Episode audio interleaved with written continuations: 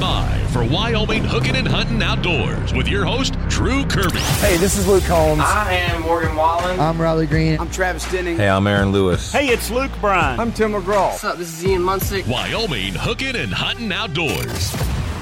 It's Wyoming Hookin' and Huntin' Outdoors, and we are coming to the end of twenty twenty-three, and we're bringing in the big hitters over at Game and Fish today to kind of wrap up a little bit of what's going on. And Janet Millick, who has joined us every week, is the public information specialist and the one that kind of bridges the gap between us and Game and Fish to direct us in the area that we need to go every week. And Janet, it's been a good twenty twenty-three and uh, looking good for twenty twenty-four. That's right, Drew. You know, um, one of the things that I want to continually remind people is oftentimes we think that we just manage fish in the summer and that we manage wildlife during hunting seasons. But in fact, you know, managing fish and game is a twelve-month year-round process. And so it is um, a lot that we continually deal with, a lot of science behind it, a lot of people talking behind it, a lot of analyzing data. And so it really is kind of a, a fun, um, fun place to be any time of the year. And so we brought in the supervisors from across the region today to talk about the things that have happened in twenty twenty-three, kind of highlights and lowlights, and what we're looking for in twenty twenty-four. And what we're going to do is we're going to spread this over the next couple of weeks so that, you know, we don't overwhelm you with all the information, but yet uh, everybody will, will kind of chime in to make it a, a year in review or a wrap-up show so that we can uh, make sure we get everything covered. That's right. You know, um, I am one of the only people in Game and Fish that likes to hear myself talk and talk a lot. So sometimes we have to pull teeth to get these guys to say too much. So I thought getting them all in a room together might be more beneficial than just having them one-on-one. So hopefully it'll be fun. And, and again, as always, if people have questions, chime in and we'll get these guys um, on it and get you some answers. So you have brought in today Matt Hahn, who is the fisheries supervisor, Justin Benfit, the wildlife management coordinator, Matt Pollack, who is the habitat and access coordinator, and then Brian Olson, the regional wildlife supervisor. So you really do have someone from every part of Game and Fish in the room today. And and I think we should just start at uh, one side and, and roll down. And, and I, I know that we're kind of wrapping up a lot of the hunting seasons. Some of the late seasons are starting to open up. So let's start a little bit with the uh, the wildlife and the big game with uh, Benfit and, and Olson. And and I know that you guys have, have had a, an interesting, busy year so far. I know the seasons have been a little different, but uh, Justin, why don't you give us a little update? I know we talked to you just a, a couple of weeks ago about, you know, how we're looking so far in twenty twenty-three.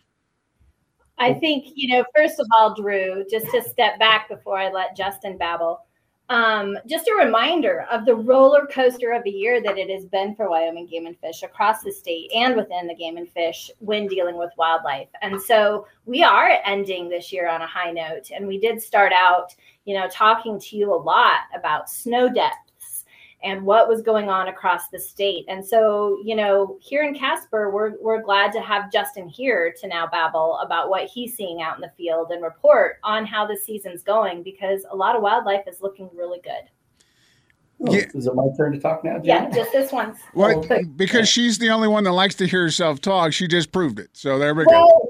Well, I maybe I should correct myself on that. It is actually Justin and I, nobody else. I feel like that was a yes, self-fulfilling prophecy. It really Drew. was. And by the way, good memory on everyone's names and titles, Drew. It's pretty impressive. I wrote it down. It's all good.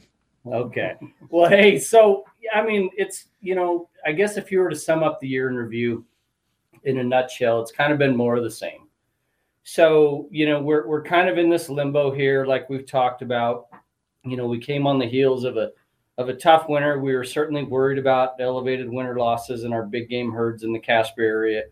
You know, it, it never came to the fruition, thankfully, that we thought maybe it would, especially compared to parts of southern and western Wyoming where where big game winter losses were really catastrophic in some areas. So so our, our animals here in the Casper area, most of the Casper region, came out of winter just fine.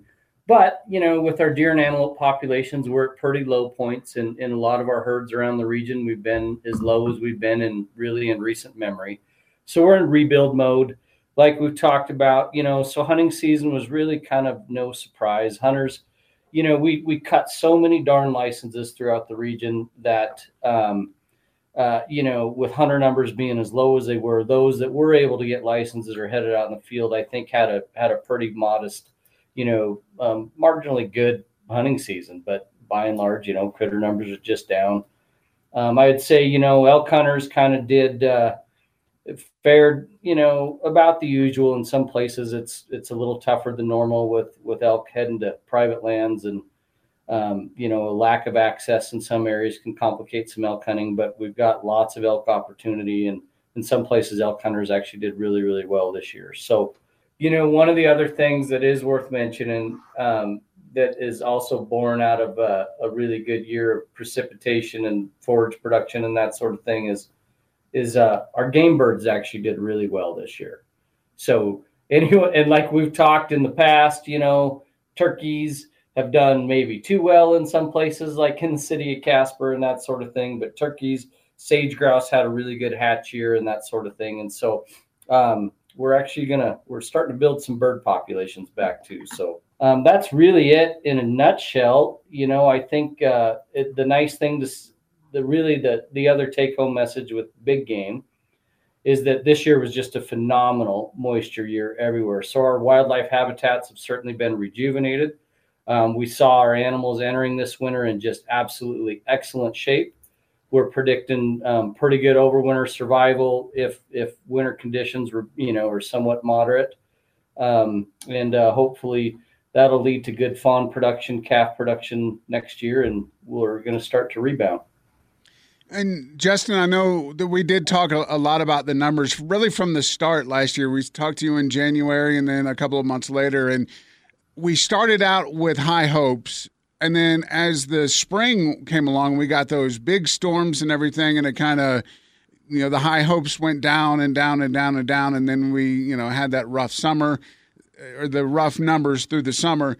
But they're saying that this year it may be a lot milder and maybe not as much snow.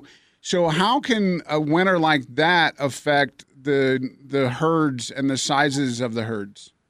Well, it can really improve uh, – uh, you know, when animals enter the winter in good nutritional condition like they did this year, and then if you have a fairly mild or even a moderate winter where you have, you know, every year in Wyoming, we're going to lose some animals during the winter. That's just what happens. But if you have a, if they're in good shape in, in a fairly mild to moderate winter, we expect overwinter survival to be higher. So that goes for both the juveniles, you know, the fawns and calves born this year, but also the adults. And so that if you have a year of good overwinter survival, that can really go a long ways towards boosting population growth in the future. And that's what we, we're hoping we see, but I guess time will tell. Uh, and Brian Olson also with us. And Brian, I know that you kind of monitor all the situations that go throughout the hunting seasons to kind of make sure that everybody is staying in line and, and you know, doing things right. You're wearing one of those big red shirts. And uh, how are things looking?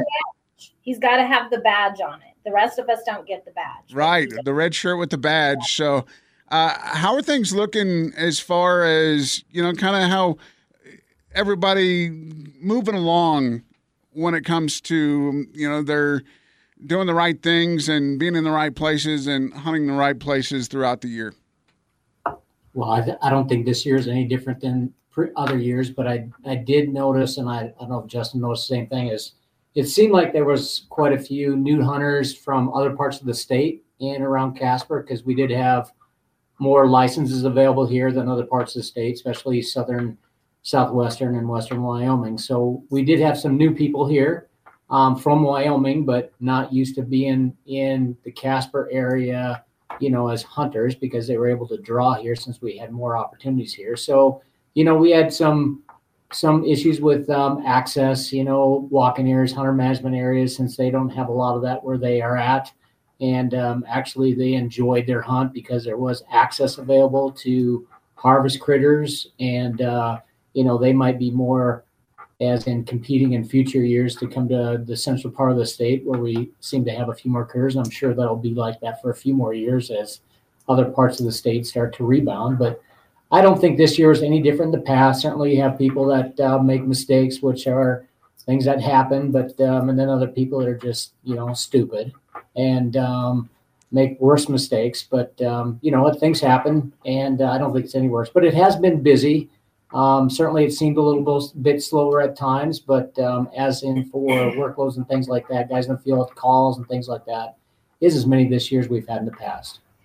You know, Drew, one of the things that we often say when it does come to the law enforcement side of things is um, hunters are not poachers and poachers are not hunters. And I think that that's something pretty important to remember, that there is a difference. And so, you know, when a lot of these hunters are out making some of these mistakes that Brian is talking about, that's, you know, it just happens sometimes. Some of the things are kind of challenging. For example, residency. It's something we call a false oath, but making sure that you have, you know, the right amount of time that you have lived in Wyoming and that you can prove that, and you're not claiming residency in other states and all of those things is such a big difference. Like, does that mean when you hunt? Does that mean when you apply to hunt? All of those little things that can be kind of tricky that, you know, folks unfortunately might end up with a ticket or a, a citation or warning on. And um, it's just more of a matter of, Um, you know, some folks just didn't understand and didn't take the time to ask the questions, or maybe, you know, they just didn't understand. But as a reminder, we are here to help answer some of those questions because, you know, um, I, I often get questions that I know this might shock the people sitting in this room that I don't know the answers to, because it is super challenging. They're all laughing at me right now, but um, it is something that can be a challenge to understand our regulations. So just as a reminder, you know, these folks are here to help answer questions. Call the office and ask. And some of these citations that come through, you know, might not happen. So I, I know, Brian, that part of your job is to educate. When, you know, law enforcement isn't just there to write tickets and do bad, you know, hurt people, but to educate in situations. So if someone's doing something wrong, your job is basically to tell them you're doing it wrong and here's what you should have done. And education is one of the, the things that we talk about a lot on, on this program, because there's good times throughout the year to become and get your kids and families involved with education. And And I know that nobody who starts the day out puts on their badge and leaves the house to ruin somebody's day. And and I know that that you guys work hard not to ruin people's day. No, I mean, a lot of people are, you know, think that that's what we're out there just to do, is to find criminals. But that's not what we're there. We're there out there to help folks, you know, be successful, and uh, want them to continue to be successful, not only with themselves, but also their families. We want them to participate in the outdoors, uh, residents and non-residents. And like I say, most of them are just, you know, mistakes that people make, um, that, you know, all of us have run into in our lives. So it's a majority of the stuff that we run into in the field is very minor violations. A lot of them don't, you know, they don't have, you know, uh, citations. They'll give warnings, but it's a case-by-case basis on what's going on in the field with the game warden and, the, and dealing with those folks. But certainly it's an education process year round, and, you know, getting involved in the outdoors. Um, if you're new to it, that's why it's so important to ask if you have questions on things, because there's so much to learn um, when you're outdoors hunting and stuff like that. And it takes time to learn everything. And, and most of us never learn everything when it comes to hunting outdoors. So it's one of those things is if you ask us, we'll help you out. And, and another opportunity for uh, plug-in hunter safety and, and taking your kids to hunter safety, and do it as a family, and uh, do it together. And you can help each other in the field that way, um, to do the right things and at least uh, enjoy yourself when you're out there. And I know that one of the most, I would say, confusing parts for a hunter is the access, because there's public access, there's, you know, the H M As, there are all the things you need a permit for, you don't need a permit for. But, I mean, it really comes down to the, if you're not paying attention, you could be really messing up. Yeah, I mean, a lot of people, most hunters that we deal with in the field have Onyx or some other form of um, tracking on their phone, so they know if they're on public or private land. And there is, in certain parts of the state, there's a lot of access available, uh, public land access, but also our, you know, our Access Yes program, which is walking areas, hunter management areas, and then our properties that the department owns, our wildlife habitat management areas and our other public access areas for people to use. And there's just a lot out there. And if you're new to hunting, it just is really important to come and talk to us in the, you know, at the office or your local game warden or biologist, because that's what they're there for, to help you be successful and finding those locations where you can actually be successful at hunting and uh, for yourself or your whole family. So please, um, we're, we're here to help you out and uh, make your, your, your first hunt or your hunts every year to be enjoyable and successful. Very good. As always, Game and Fish, thank you guys so much. And tune in again next week. We will have more about a year in review with Wyoming Game and Fish Department.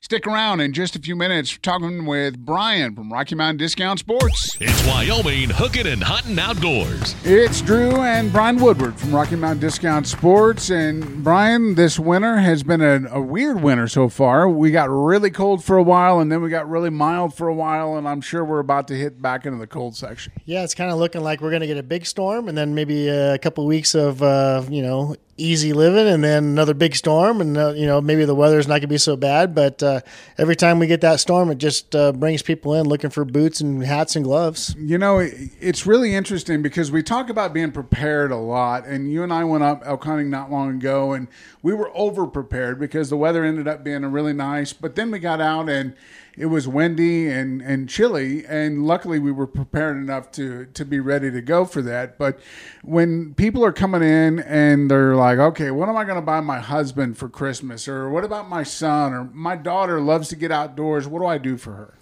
Yeah, I mean, there's just a ton of different stuff. And if you, you know, kind of just listen to people and see, you know, kind of what their needs are. And, you know, it's really easy to think of like in the moment about, you know, hey, well, I need a new pair of binoculars because we just went deer hunting and, you know, maybe I scratched them or whatever the case is. But, you know, there's a lot of things that we do in the summer months that we kind of forget about during the winter months. And, you know, maybe it's just a new sleeping bag or maybe a upgrade a tent or, you know, a new fishing pole, rod and reel, whatever the case is. So, you know, we've got pretty much, you know, gear to cover every season.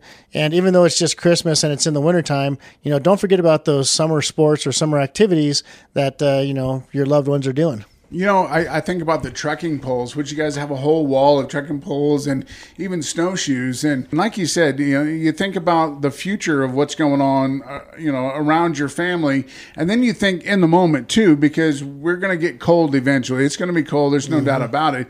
And you guys carry a line of buddy heaters and, you know, all the different items to keep yourself warm. Yeah, I mean, you know, winter is going to be here. It just it just hasn't failed us for the last, you know, one hundred years. So um, it's going to be a time where it's going to be windy, it's going to be cold, you're going to want to be layered up, you're going to want to have a, the right pair of gloves, you're going to have want to have, you know, the right jacket. Um, so we've got a ton of that stuff, and maybe you don't necessarily know what style of gloves or hats. You know, we've got a pretty good return policy, but, you know, there's always the, the, the chance to just, you know, get them a gift card so they can pick the gift that they want. One thing that I remember about Rocky Mountain Discount Sports, and one of the great parts is you have a layaway department. You have a section mm-hmm. where somebody can come in, even if it's a, a rifle or a firearm, and they want to wait and get it for Christmas or maybe even a box of ammo. You can put that on layaway now and then pay on it gradually until Christmas gets here. Yeah, we still got four weeks left, really, pretty much four weeks left before Christmas. So, you know, there's still time. You know, you can, you know, put twenty percent down now and, you know, kind of budget yourself for the next three weeks and uh, make sure that you get that gift that you that you want to give them. When we talk about, you know, going out and, you know, the boot situation, about a lot of, um, are you going to hike out or are you going to ride out or are you going to be out? I mean, you got to have a boot for every situation. So really, you got to be prepared to go out.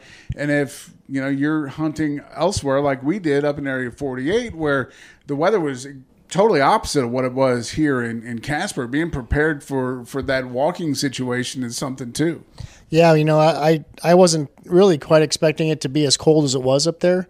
I should have known. I mean, it's Wyoming, and but yeah. that wind that morning was super bitter. So fortunately, I think we were all layered up just, just right. So we you know, were able to take some clothes off as the day warmed up, and as we you know started you know harvesting our animals and doing a little hiking, we could we could scale down. So definitely, uh, you know, layering up is is important for for this time of year.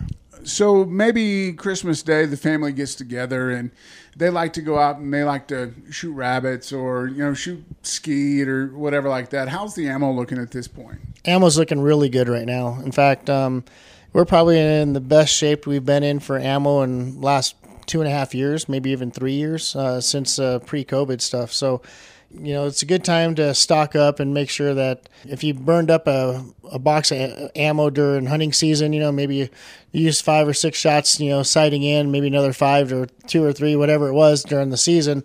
You know, now's a good time to um, restock that, and it makes a, a heck of a stocking stuffer. And you know what else makes a good stocking stuffer is a gift card from Rocky Mountain Discount Sports, because then you let the hunter, the outdoorsman in your family go out and get, get what they need. Yeah, you know, gift cards always kind of seem like, oh, geez, there's not a whole lot of thought involved in that. But, you know, at the same time, you know, if you buy a pair of binoculars that don't quite fit their need, you know, that doesn't help them either. So, you know, giving them a, a gift card, and, you know, maybe that gift card is just enough for them to get a layaway started after Christmas. They've been looking for a certain gun, and maybe you gave them a fifty dollars gift card, and that's just enough to kind of get them started.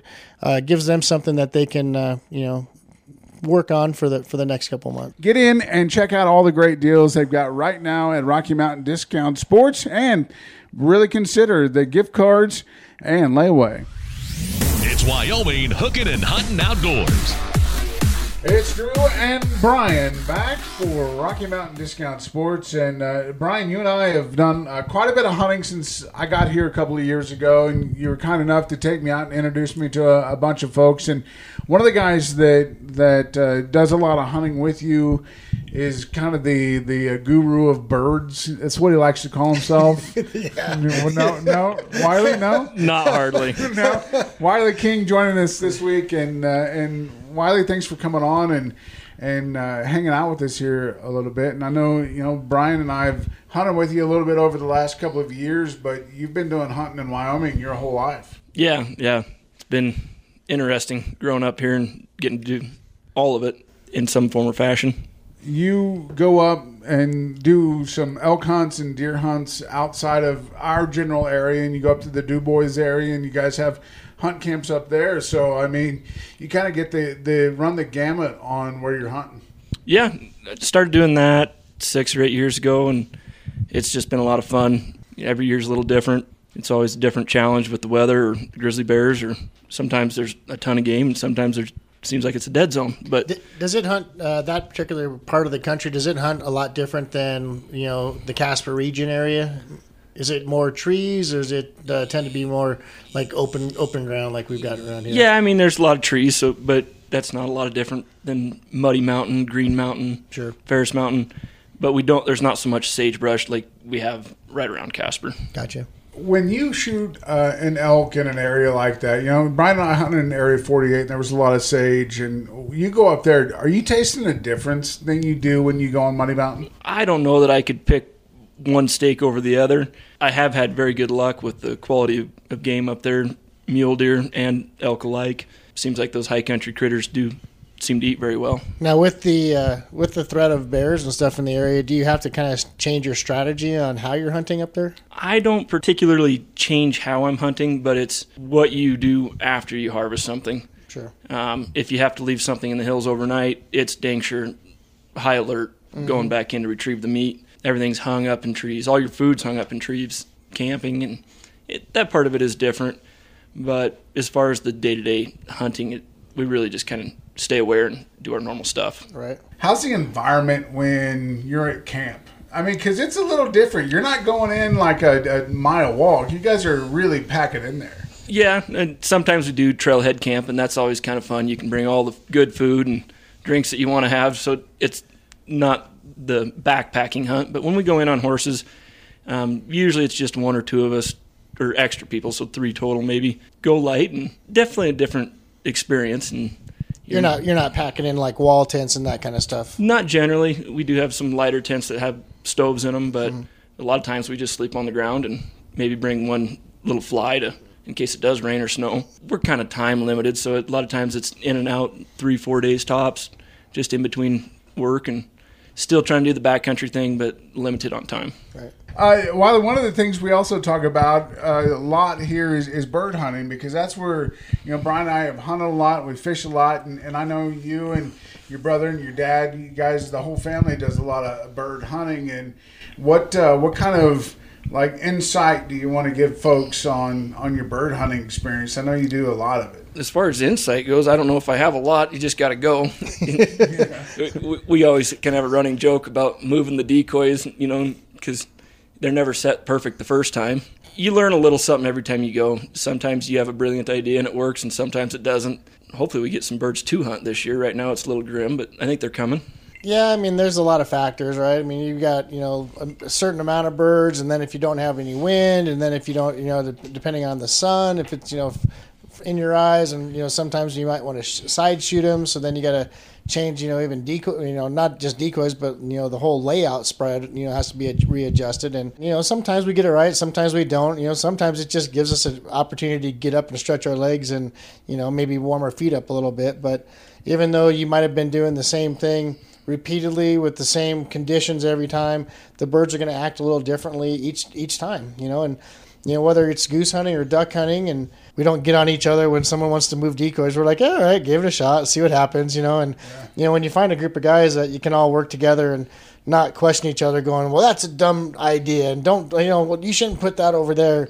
Eventually you figure it out. Well, and that's kind of one of the things, too, that a lot of people don't understand is there really kind of is a science to it, because you make those adjustments on the fly of what's happening. So if the wind all of a sudden shifts on you, you've got to be able to move those decoys and get them in the right position so that you're in the right position for when the birds come in. Yeah, you know, we've kind of struggled, and uh, we've, we've been on some fields that aren't necessarily all flat, you know, so we might be hunting kind of towards the side of a hill, and, you know, the birds might short us, or they might end up on the top side of the hill, or maybe they end up on the bottom side. So, you know, it's kind of a matter of, well, how are we going to get these birds to land where we want them to? You know, they landed short this time, so let's open up this pocket up here, and maybe they'll maybe we'll drag them up a little bit further so everybody gets a shot.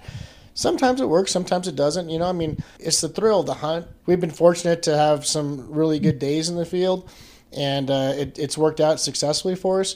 But we've had just as many, you know, bad hunts. A lot of guys, even like with, you know, with especially with social media, right? They're like, oh, man, I saw you got this really big fish, right? And I'm like, yeah, but do you know how many days I was out that took me to get that big fish? Right. So they're not always successful hunts. You know, I mean, we take a lot of people out that, you know, we're trying to give them opportunities to, to be successful. And even with all their knowledge, it doesn't mean that the animals are going to cooperate. Wiley, I know that, that it's a family thing with you. You know, you, your brother and your dad will all go. And, and I'm sure that, you know, it's been passed down from generation to generation on how to hunt the, the Wyoming terrain.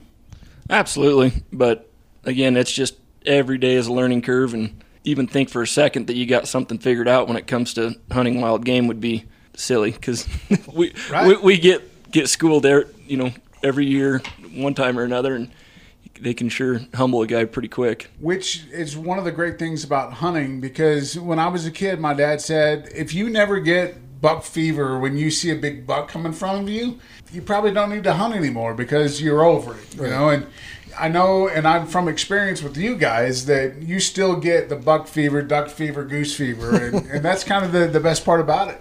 Oh, yeah, especially hunting with the family. They better be on their game if they want to beat me out of the blind. Well, I, I'll tell you that it's it's cool to be able to get out and, and hunt here in Wyoming, and if you don't get that opportunity, ask somebody, because if you know any hunters, they're going to take you out, and they're going to to put you under their wing. So get out and, and do that, and make sure before you get out there that you're prepared by coming in here at Rocky Mountain Discount Sports. It's Wyoming Hookin' and Huntin' Outdoors. It's Drew back on Wyoming Hookin' and Huntin' Outdoors. And, you know, we've had a really good relationship over the last couple of years with the Mule Deer Foundation of Wyoming, and Sean Blazak is uh, the regional representative here. And, uh, Sean, we appreciate you coming on, and always love hearing about how mule deer are are, uh, are being treated and and uh, moving along here in Wyoming. Yeah, we appreciate being on. We like the way you guys care about the animals here in Wyoming, and you know we're always out here to try to help pr- protect our wildlife and conserve mule deer. One thing that I've been watching quite a little bit, and I know you guys have been sharing this on your uh, Mule Deer Foundation of Wyoming Facebook page, is a mule deer migration for, you know, the last year or so. You kind of been following along, and it's kind of interesting to watch and see how these deer move throughout Wyoming. Yeah, it is really cool to see. The Wyoming Migration Initiative actually, Migration Initiative actually takes the lead on that. They do a great job. They got a bunch of like new, better collars on these animals, including one that has video and stuff. So we get a bunch of cool footage, and we get to see where those animals are moving. And they're in one of our major, you know, migration corridors, which there are several throughout the state. So it's nice to see where they move, so we can know which which habitat to protect, which barriers we need to help remove, like fences or, you know, roadway barriers where we can help animals cross those easier. So those type of studies are great to know, so you can protect mule deer better for the future, because if you don't know where they're going, you can't really protect the crucial habitats they need. Which is what Mule Deer Foundation, what you guys do. You're the boots on the ground organi- organization, one of them that goes through and, and does all these projects. And, you know, the fencing projects, is that probably one of the, the biggest things you guys work on throughout the year, are making sure fences are up or down in certain cases? It's definitely one of those important things we do. I would say our biggest thing would probably be habitat, and then fencing and roadways would come very close to the same level. So we try to work on everything equally, knowing that, you know, fences are required for appropriate livestock grazing too, which is actually, you know, crucial for mule deer as well. When, you know, ranchers graze appropriately, it actually can be good for the habitat. So, you know, fences are required to do that. So we just try to make sure they're wildlife friendly. And yeah, that's one of those things we definitely work on. And, you know, we appreciate all the help we get from all the other agencies that also work on those type of things. You know, I've noticed a lot of fencing lately has been looking a little bit different, where it almost looks like it's double layered fence. It's like too high almost, um, or two fences high anyway. And is that to better keep the deer like off the roads and, and out of those areas, or, you know, just kind of moving them around a different area? Yeah, when you see those fences along a roadway, those are exclusionary fences, and those are meant to provide deer no way to get through. And you'll notice as you're driving down the road, you'll either see an underpass here and there for those deer to get through, an overpass, and then you'll also see what like an escape area for deer, so it looks like a mound's built up, and there's like two little like wood um, gates to go through, like openings, and that's so if a deer somehow gets on the road, it still has a way to get back out of there, but it's sort of a one-way gate um, to try to keep deer off the road. But those double high ones are definitely exclusionary fences, and those are intentional to keep those deer from getting hit on the road and sort of funnel them through spots that we designate for them to cross. That way they can, you know, be safer and keep, you know, all the people on the road safer and their vehicles safer as well. And keep the mule deer, you know, wild, and keep them keep them from, from perishing out there on the road, you know, and, and go to waste, really. Yeah, and those fences do a great job of that, and they help with elk and antelope and everything else as well. So, you know, we don't want to have to fence in all the roads, but we know where there's, you know, spots where lots of animals are getting hit, and that's when we put those exclusionary fences up, because we're trying to, you know, save the public and mule deer. When it comes to studies to really focus, I know you were we were talking about the migration of mule deer. I mean, what are some of the other ways that you guys study to see what the, the pathways are like for deer in Wyoming? Uh, on the pathways, it's a lot of collaring is one of the biggest things. That, you know, just years and years of boots on the ground with Wyoming Game and Fish, with their game wardens, their biologists. You know, they have a lot of knowledge just because they spend a lot of time out there on the ground. So that actually really assists with which areas you need to collar deer and, you know, any other wildlife, because they can tell you, you know, like this is where they're going every winter, you know, because they're there, they see it. So that kind of stuff is actually very, very beneficial. And it, you know, takes a lot longer, but it's probably just as beneficial as collars to some degree. We have seen the decline in mule deer. You know, obviously it's been a, a worry for a lot of folks, in, in especially in certain parts of the state where, you know, the numbers seem to be very, very low in some parts, but then in some parts they seem to be uh, doing just fine. And do you notice anywhere in the state where it looks like uh, maybe the mule deer population is going to come back stronger than they were? Um, it it all depends on what happens during these winters. I mean, that's what took some of those populations down last year, was that very harsh winter we had. And um, we're hoping this year it'll be a normal winter or a mild winter, um, especially in those areas that were really hit last year. So it was sort of that L around the outside of the state from sort of south of Jackson down to Rock Springs, and then just sort of across that I eighty corridor to oh, about Elk Mountain or so. Um, that general area is where they got really hammered last year with winter. But, you know, with the summer we had, I mean, everything should have done really well as far as the animals that were still alive and well on the ground had plenty of forage. So they should have went into this winter in very good condition because they had plenty of forage to eat, because it was, as you know, a much cooler, wetter summer than most. I mean, heck, up here where I'm at, it was green almost through August, which usually a great year means it's green through fourth of July. And I don't know if I've ever seen it green that late in the year, so... Yeah, I've heard many people say that uh, they can't remember the last time that they saw Casper Mountain so green through so much of the year. So uh, that definitely is a, a promising thought, and all the work that's being done to con, you know, for the conservation part of it and the habitat is is working and paying off. You know, and you can see that with, you know, the populations coming back, hopefully stronger than ever. But you guys do a lot of things all year long uh, to make sure that there's money to be able to go out and do these kind of projects. And I know one thing that you've done is you've worked with Wyoming Whiskey, and you've worked with some of the other alcohol uh, distributors and, and stuff here in the state. And you guys just launched another new uh, beverage. Yeah, we launched a Mule Deer German Pilsner, and that was made by Wild West Brewing Company here out of Cody and Powell. And they're going to actually distribute that statewide in cans, so you should be able to find it at your local distributor here.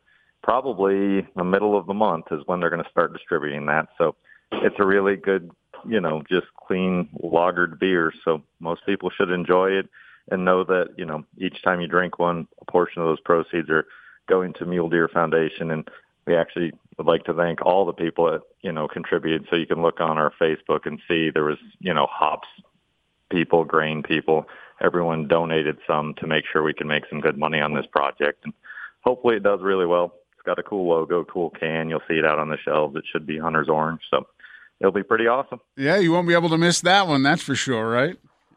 Yeah, plus it's got a big drop time mule deer with sort of a hop per head on it. So you'll see the logo out there. I'll I'll get some stuff up, and we'll have some merch out there too for it. It'll, it's just a cool project. And, you know, Wild West Brewing Company is doing a great job for us, and they're making sure we make a good chunk of money so we can actually get money on the ground for mule deer. Because one of the primary reasons we do all this habitat work is these winters. If we can have the habitat great for all year round, we'll go in the winter in the best shape possible. So, you know, their chances to make it through winter are much higher. That's awesome. And I love seeing, you know, I... we talk about Mule Deer Foundation, but there's all kinds of different foundations and organizations that come together, because uh, it's not just working solo. Everybody works together. And, and you talked a little bit about Game and Fish earlier. And, and I know every time we talk to Game and Fish, they always want to remind folks that uh, feeding deer is, is not a good idea, uh, especially if you're in town and and, you know, get those deer to be complacent on being fed, that, that causes an issue. Yeah, and it does cause an issue, especially, I mean, as all you've heard, there's C W D out there. There's other diseases like adenovirus and other diseases deer can get. And when you start to feed them, you're concentrating them in a small area, and it's just like any other disease. They spread through, you know, feces, saliva, all that stuff. Well, if you're concentrating them all in one area, it's a lot easier for it to spread. And honestly, if you start feeding deer real late in the season, they could die with a full stomach, because deer's guts, they're ruminants, they depend on the microbes in their guts to digest the food. And if they switch foods abruptly, those microbes can't adapt quick enough or get changed quick enough to absorb that food. So that's one of those big things we don't want to have happen is, you know, feeding real late in the season like that can also hurt them as well. So I, I it's always a, a good idea. And if you have questions, I mean, you can reach out to, to Sean or, uh, you know, anyone by hitting them up on their uh, Facebook page, and especially in the, the mule deer world, if if you have questions, if you have some hanging around your place and you need to figure out what to do, that's a great way to, to learn the proper way to do that. And we're about to wrap up twenty twenty-three, Sean. How is twenty twenty-four uh, panning out as far as projects and, and banquets and, and a bunch of fun well, stuff? And a lot of projects slow down during the winter, but then it becomes our season to raise those funds to get those projects done. done in the future. So one of our first banquets is actually Casper on January twenty-seventh, and we will actually have that mule deer beer there on tap. So that'll be a good event. Um, it'll be out there at the hangar, actually in Bar None, just outside of Casper. So it'll be a fun time, but if you need tickets, you can always go to muledeer.org slash Wyoming, and we'll have a link up there in probably the next week to get tickets there. Um, and yeah, it'll be a fun time. And yeah, if you have any need for more information, you can always look me up too on our website at the same address, and we'll get you hooked up with tickets or tables, or if you want to sponsor something, let us know. Awesome. Well, it's all good times to help out the Mule Deer Foundation of Wyoming. Hit them up on their Facebook page, and then uh, like Sean said, get them on the website there. And uh, Sean, it's always good talking to you, and, and I love that uh, things are looking up right now for mule deer.